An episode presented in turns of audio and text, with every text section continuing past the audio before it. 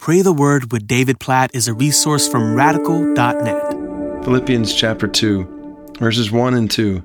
So if there is any encouragement in Christ, any comfort from love, any participation in the Spirit, any affection and sympathy, complete my joy by being of the same mind, having the same love, being in full accord and of one mind.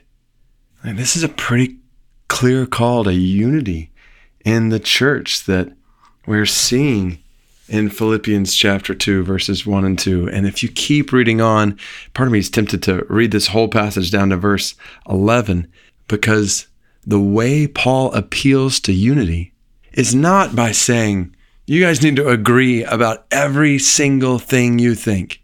Like, good luck with that. All kinds of people, all kinds of Christians have all kinds of ideas about all kinds of different things opinions, preferences, even convictions that are not clearly spelled out in the Bible. But the picture of unity here, being in full accord and of one mind, revolves around Jesus.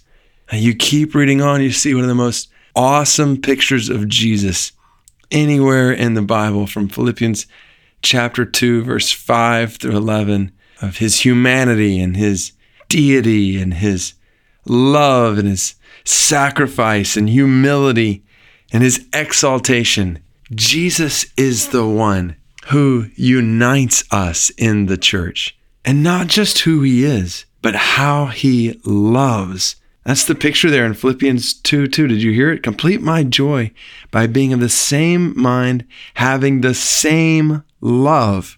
What's that talking about? It's talking about the love of Jesus, who laid down his life for us. And so I want to encourage you to think about your relationships specifically with other followers of Jesus, and maybe even particularly with other followers of Jesus who have different thoughts than you do, and different opinions and preferences that you do, and even different convictions on things that are not clearly, directly spelled out in God's word. And think, how can I make sure practically cultivate unity with them in Jesus and show love toward them, sacrificial, lay down your life kind of love toward them, just as the Bible is calling us to here, based on the attitude and example and life of Jesus in us. And so we, we pray, God, help us as your church today in each of our local churches and and beyond in the broader church to be in full accord and of one mind having the mind of Christ who laid down his life in love for us.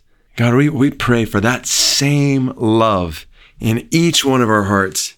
And help us we pray to show that same love to each other in our churches and help us to show that same love to people in different churches who have different thoughts and opinions and preferences and convictions about different things that are not clearly and directly spelled out in your word. God, we pray for the unity of your church, just like Jesus, you prayed for this in John 17. May it be so among us today, especially amidst all the temptations to division around us and all the hurts that we've experienced through division around us. God, we pray for this comfort from love and affection and sympathy and encouragement in Christ with each other for the same mind and heart, for the same mind and love to mark us as your people today in a way that points the world to who you are, Jesus. By this, the world will know that you're my disciples by your love for one another. God, help us to love each other well like this, according to your word in Philippians chapter 2. And God, we pray for this in our churches, the broader church here, and then we we pray for this for your church around the world. We pray for places in the world where there is division in your church, where there are warring tribes, even among followers of Jesus. God, we, we pray that you would guard God, we pray that you would cultivate unity in your church and help us to faithfully do our parts toward that end.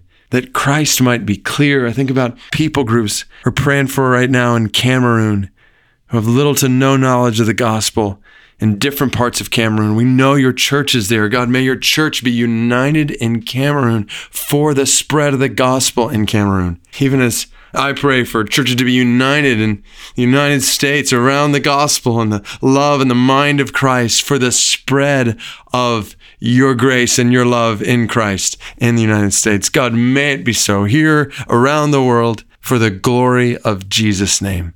I pray this according to Philippians chapter 2, verses 1 and 2. In Jesus' name, amen.